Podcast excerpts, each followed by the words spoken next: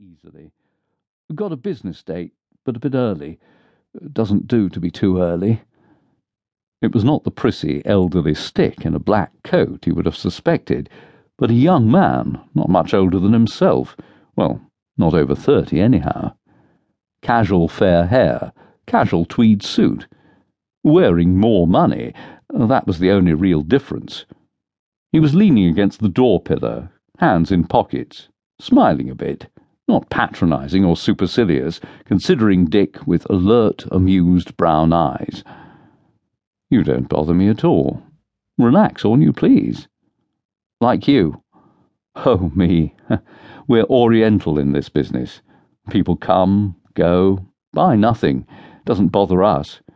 We've time for everything, and everyone. Looking, like yourself. He offered a cigarette case plain silver, hammered, a nice one. Thanks, said Dick, taking one happily. First today. Cutting down? Just rationed. Ah, money tight. With sympathy, as though he knew all about that, despite the case, the very good watch, the gold signet on the thin hand. Money non existent, as the lighter clicked. Thanks. What's your business date? Not in a prying way, just easily interested. Oh, job, possibly. Good one? No, lousy. Selling some junk. Want it badly? Yes, but not that one.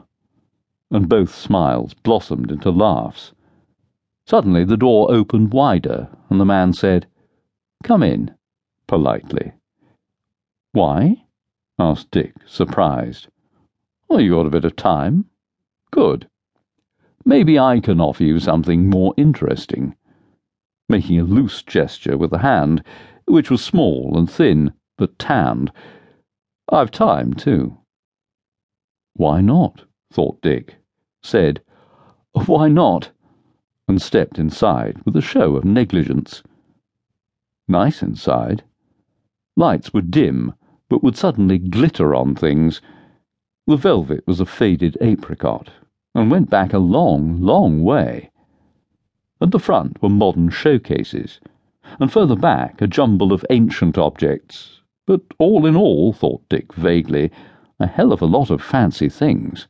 Complete quiet, a metre away from the street, and most pleasurable quantities of money. Gave one an illusion of wealth. Nice, even if only an illusion. Like this, said the man reasonably. Everything happens together. There should be a manager and an assistant here. The one was old and due to retire, so he retires. He's perfect right, and I take his place, provisionally. And the assistant goes off for something, to bury a relative, I do believe, and probably has one too many, because what does he do? But fall downstairs and break a shoulder, which leaves me with the short straw. You're the owner? asked Dick a bit dubiously. The man seemed too young, somehow. I'm Mr. Prince's nephew, Larry Saint, at your service. Mr. Prince is the owner, but he's away most of the while. Valuations. He's a leading expert. I see. Or, oh, I don't really see. You mean you're offering me a job as sort of assistant? But I know nothing about a business like this. Anyway, you don't know me from Adam. And doesn't one have to be bonded or whatever they call it? I mean, hell, it's sort of sudden, isn't it? My dear man, patiently. If you're not interested, then say no more. Maybe your other offer's better. As you justly remark, there isn't a great deal of money for an untrained man. I, didn't mean that. I only meant I'm standing there eating a sandwich, and you just throw the idea at me. Thought you'd have advertised or something. Quite so. Equable. And what is advertising but taking people off the street? This is a high class business, and, as I remarked, Oriental. We want a young man un